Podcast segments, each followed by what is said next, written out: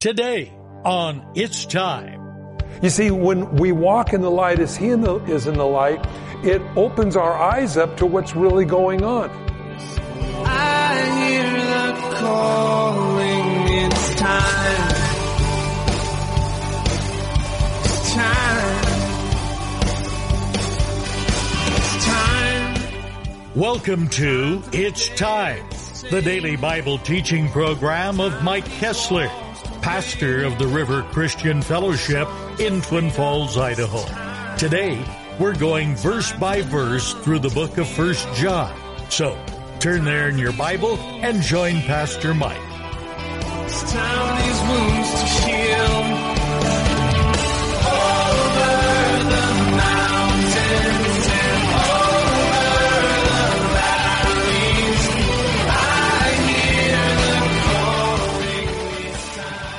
And if you have your Bible this morning, I'd like to invite you to open them to the book of First John.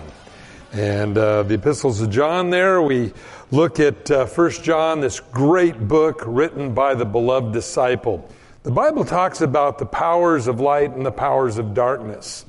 God's best wish for your life and the devil's destruction of your life. And I think every one of us are a player in this world, uh, whether you're a Christian or not. You are under attack from the enemy. The devil doesn't care about you. You say, Well, I'm not a Christian, so the devil's on my side. No, he's not. He wants to see you destroyed. And that's one of the great things that we have in Jesus Christ is his protection, not only of eternal life someday, but we also have his divine protection right now in our life. You know, when you turn your life over to Christ, when you sign the title deed or the pink slip over to God of your life, you becomes God's property. And you know what I have found about um, God is that He takes real good care of what belongs to Him. And I pray that you belong to Him this morning. And if you don't, well, maybe by the end of uh, our little visit here together, as we look at 1 John chapter 1, you're going to see why it's so important to belong to God. You know, the Word of God tells us so many things about ourselves that we don't even know. Tells us things about God, of course, but it tells us things about ourselves. How we work internally and how we think. This morning we have communion, and one of the great things in communion is that it's through that, that one element that God gave us, this sacrament, that we could be healed. Uh, maybe not necessarily for a cold or a flu or cancer, but you need your heart healed. You need your heart restored. You need your heart blessed. You need to have put back into you the things that the enemy has taken away from you. And so this morning, as we read, may the Holy Spirit just communicate to each one of you how valuable you are to Him. Let's pray. Father, as we go to your word now, we ask you that your Holy Spirit would speak to us, and God, that your Holy Spirit would, would uh, cause these words to come alive just as they did in John's heart when he wrote them down on the paper, God, that they would come back alive for every one of us today, and that we would remember these things when the devil comes and tries to make us feel like we're a loser and there's no hope for us, that God, that you've got great promises for every one of your children in Jesus' name. Amen. And so as we look at this in 1 John chapter 1, it says, That which was from the beginning. Uh, I like that. Um, we find uh, John very reminiscent of Genesis uh, chapter 1, verse 1. We also find John reiterating what he wrote in the book of John. And so we find here that which from, was from the beginning. Everything has a beginning in your life. Everything does. This is why the Bible says this is when Jesus uh, was speaking to the Pharisees and they were trying to justify their behavior, saying, Well, I don't do what everybody else does. But Jesus said, Oh, but if you thought it in your heart, you've committed it. You see, here's the thing everything has a beginning. And if we don't examine the beginning of things, then those things that are in the very infancy of our lives turn into something bigger. So if you have hatred towards a fellow uh, human being, those can turn into slander, turn into murder, turn into violence, all those things. Nip it in the bud. That's one of the things God does. So in the beginning, and so God always goes back to the very beginning, and this is one of the one of the great things He does when we become born again. He gives us a new beginning. He starts over. He resets the clock. I've known so many people that said, Oh, I just wish I could reset the clock of my life. You can in Jesus' name. That which was from the beginning. He's the originator of all things. He says, which we have heard, which we have seen with our eyes, and have looked upon and our hands have handled concerning the word of life. This is speaking of Jesus Christ. And in the Greek here, the word for seen is really literally gazed and analyzed. They really checked Jesus out. You know, Jesus is walking along telling, you know, representing his Father in heaven, telling people that he was God. And, and you know, Jesus said, He that has seen me has seen the Father. And they were, they were just really checking him out. Is this really who we see? In fact, even John, the Baptist, when he was in prison, sent his disciples to Jesus and said, Are you really the Messiah? Or should we look for another? Well, this life was manifested. That means it came into being where we could touch it, see it, hold it. You know, that's what Jesus, who Jesus Christ is. When fellowship was broken in the garden, when God would come and walk with man in the cool of the evening, every evening, imagine having a date with God every evening as the sun was setting, God would show up and say, Hey, let's go walk and talk. Wow, that'd be pretty cool. Pure knowledge, pure light, pure everything. And you got to walk with God in the cool of the evening. Imagine the things you would ask Him. I don't think we would be asking God, you know, God, where did I lose that half inch wrench? I don't think we'd be asking God that. But I do think we might be asking God, God, what's beyond the stars? What's inside of the atom? You know, what, what, what, what, what is the things that really bless you and make you happy? I think we'd be asking God a lot of questions. But that was broken when man rebelled against God ate of the tree, went and hid themselves, sewed fig leaves together. All that separation of God. Well, the first Adam, Adam, separated us from our relationship with our Father. But Jesus, the New Testament, the new, the second Adam, restored us back to our Father. And now we have that relationship again where we can talk with God. And so he was manifested for a reason so that they could actually see, touch, and feel, analyze yes, this truly is God. That which we have seen and heard, we declare to you. Verse 3. That you may also have fellowship with us, and truly our fellowship with the Father and with His Son, Jesus Christ. You see, that's what God wants. He wants to, in your life, have that fellowship restored. See, this is why I, I, this is, if you ever want to know what really gets me mad, is religion. Because religion seems to be that which separates people from God rather than our Heavenly Father through Jesus Christ, forgiving our sins, allows us to be adopted into God's family, whereby we cry, Abba, Father. See, I don't have religion. I pray you don't have religion here today. Probably never thought you'd come to church and hear that, did you? But I pray you have a relationship with the God who loves you. That is what the Bible is about.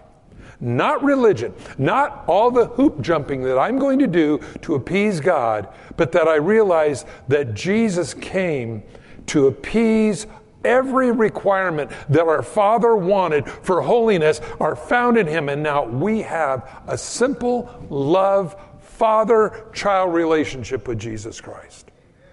Man, I'll tell you something. That's one of the things, and it'll it'll, it'll go off like a like a whistle on a on a tea kettle on your stove when you get around, and all of a sudden you start hearing religion versus relationship. The Bible says, if any man's religion is true and is right, it's always going to go back to that personal love, child father relationship with your Father in heaven. And don't ever let anything ever get in between that. You see, that's what religion does. Religion tries to take and make it a legal type of, of, of relationship rather than a simple love, I love you, daddy. That's so important. So, this is what he's declaring. Verse 4 And this is really important. You'll find this oftentimes by John. He says, And these things we write to you that your joy might be full. God wants you to have joy. Now, happiness is different than joy. Happiness is when everything goes my way. Eee, green lights, I'm happy. But joy means that no matter what happens in this earth, you have a joy knowing you have a Father in heaven that loves you. And no matter what comes to you, God is working some invisible plan out for His betterment of His kingdom and to bless you ultimately. I like that. Now, notice he also says, and these things I write to you. It's important that sometimes when we look at the scripture, we find why things are written in the Bible. This particular book is written so your joy would be full. In the book of John, John writes, he says, These things are written that you might believe that Jesus Christ is the Son of God. So there's a reason why things are written.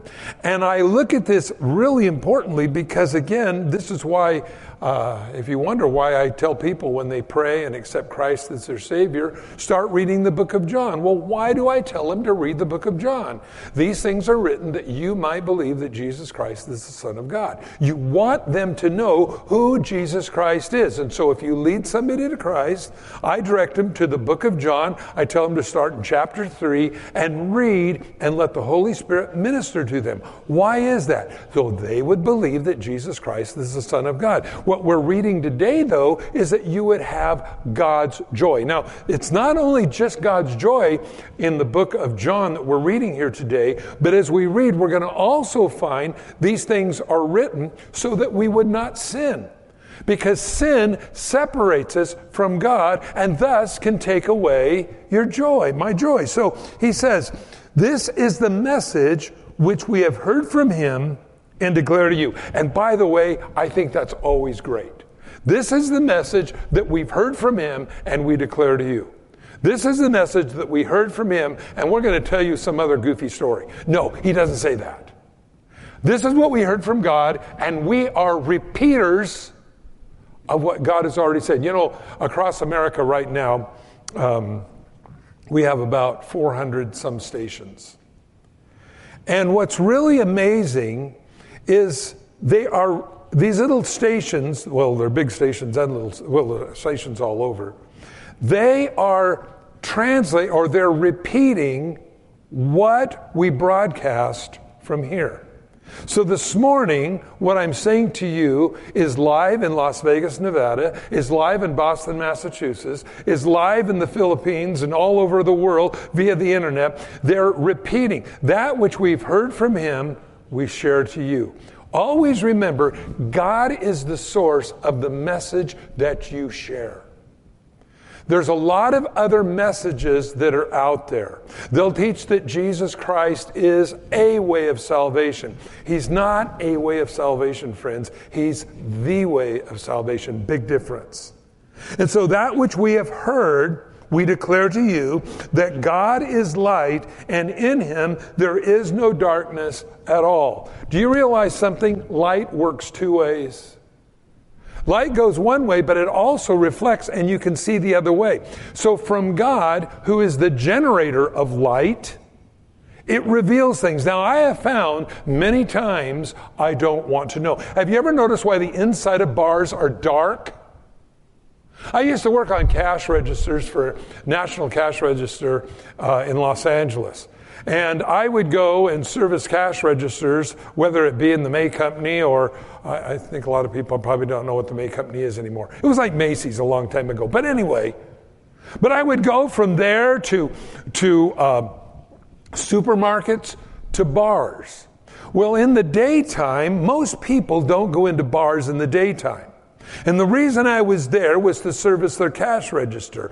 And I really remember some of the scary things. It was one of the most dismal places I ever been And Back then, you were allowed to smoke inside the bars. And I remember they had the lights turned on and the walls were yellow and slimy looking and the bars were, were, were sticky with, with the mixes of all the drinks. And, and, and as the, the bartender would ring up the, the, the, the, uh, on the cash register, the, the stuff would be dripping off of his fingers and running down into the cash. And I, I used to hate to go into a bar to service their cash register because the light revealed what a dismal place it was.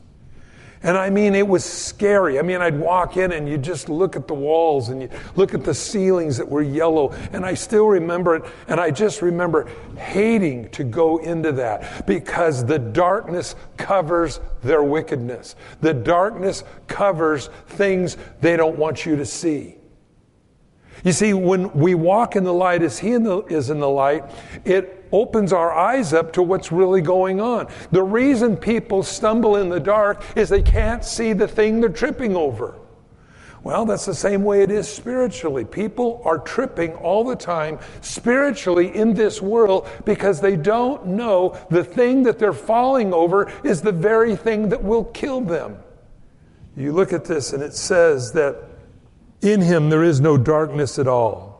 Thank God for that. That God reveals that. You know, a lot of times when Jesus comes into our life, we're a little apprehensive because I think sometimes we think, well, huh, what, what's God going to find?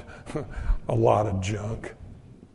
But in spite of God's revealing light, because God already knows, He's the source of the light. But then when we begin to see what's really going on, we go, wow, God, I see that this is ruining my life. You see, one of the great things that God does when you become born again, He gives you his, your father's eyes. You know, people say, oh, oh, you have such a cute little boy or girl. You have your father's eyes. Well, every one of you have your. Why is that? Because you become part of his family. You are adopted. And so it says, in him is light and in him there is no darkness at all. You know, that darkness is what separates us from the love of God. That darkness is what causes us to stumble. Now, when we become a Christian, God turns on the light so we begin to see life from His perspective. And this is, and notice it says, if we say that we have fellowship with Him and walk in darkness, we lie and do not practice the truth. Now, I think this is interesting here because, again, the word walk here means to be kind of occupied with God. If you're going to walk with God, you're going to have fellowship with God that's going to reveal the darkness. The darkness is what trips you up, it's the imitation, it's the lie. You don't want to find yourself tied into that. But if we walk in the light as He is in the light, we have fellowship one with another and the blood of Jesus Christ, his son, cleanses us from all sin. And the word in the Greek here means continually cleansing us from all sin. It's not just something God did a long time ago when you accepted Christ as your Savior. We need that continual, continual washing of the Word of God in our lives. Now he says, if we say that we have no sin, we deceive ourselves and the truth is not in us. We are self deceived. Because even though we're stumbling, bumbling around in this world, we keep saying, I'm okay, I'm cool, I'm doing all right. Not really. What does it profit a man if he gains the whole world and loses his own soul?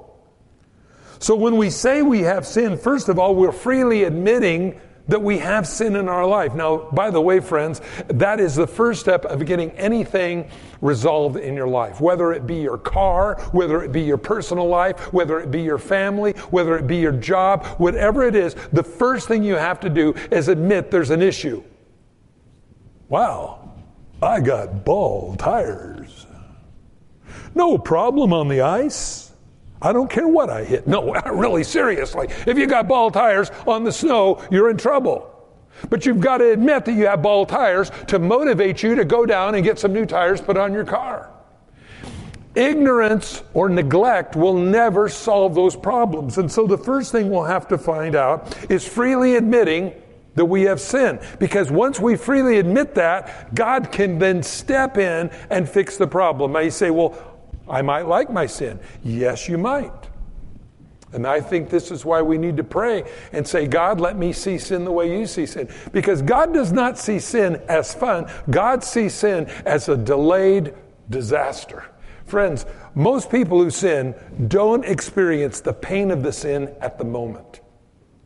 When you sin, it has a repercussion. It isn't that God doesn't want you to have any fun, it's that God knows more about that fun than we do. We have to say, okay, God, I'm going to trust you that when you say, if I go out and I obliterate myself on a Friday night with a couple of six packs and a couple of my buddies, that when I wake up with my car wrecked uh, uh, and I'm in the hospital uh, facing DUI charges, uh, you knew more about that fun than I did. See, that's what God does.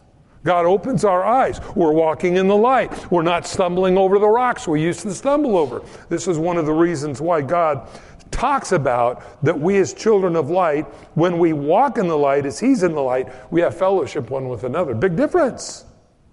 If we say, now again, we look at this and we realize that it's a condition. The first thing is, is that we have sin is a real sorrow over our sin. That's one of the questions that we've got to do. I do I realize what it's doing to me? I, there was a commercial years ago on the local television station here, and it was about. Um, it showed a guy, and he was hooked up with alcohol, and they showed they zoomed in on it. and he goes, uh, "Everybody says I have a problem with alcohol. I don't have a problem with alcohol." And then they showed his wife. No, we have a problem with alcohol. And they showed his kids, no, we have a problem with alcohol. the alcohol that's in him when he drinks. Okay? So, the first thing is sorrow over the sin. The second thing, a third thing we do is then we ask God forgiveness. Again, this is one of the great things that God does is forgive us. But you have to admit that you have a sin in your life for God to forgive us and then you have to remember that God will restore us. You see, all of us sin and come short of the glory of God. There's none righteous, no, not one. God hears when we pray. So if we confess our sins, verse 9, He's faithful and just to forgive us our sins and to cleanse us from all unrighteousness. Again, this word means continually forgiving us of our sins. I like that. Now, notice it says if. I don't know if you like to underline things in your Bible, circle things, or make arrows to those things, but the word if is important. What does that tell you when you see the word if? Conditional. In other words, uh, there is only one thing that I need to do, and I need to enact faith to ask God to forgive me. If we confess our sins. He's faithful and just to forgive us our sins, cleanse us from all unrighteousness. The past doesn't matter anymore. Isn't that great news? That's one of the great things God does. Thanks for joining us on It's Time as Pastor Mike teaches verse by verse through the Bible. If you've missed a program or would like to catch up, you can do so by getting it from the It's Time podcast in the iTunes Store or by downloading it from the It's Time website at theriverchristianfellowship.com. On behalf of Pastor Mike and the rest of us here at the River Christian Fellowship, thanks for listening and tune in next time for It's Time.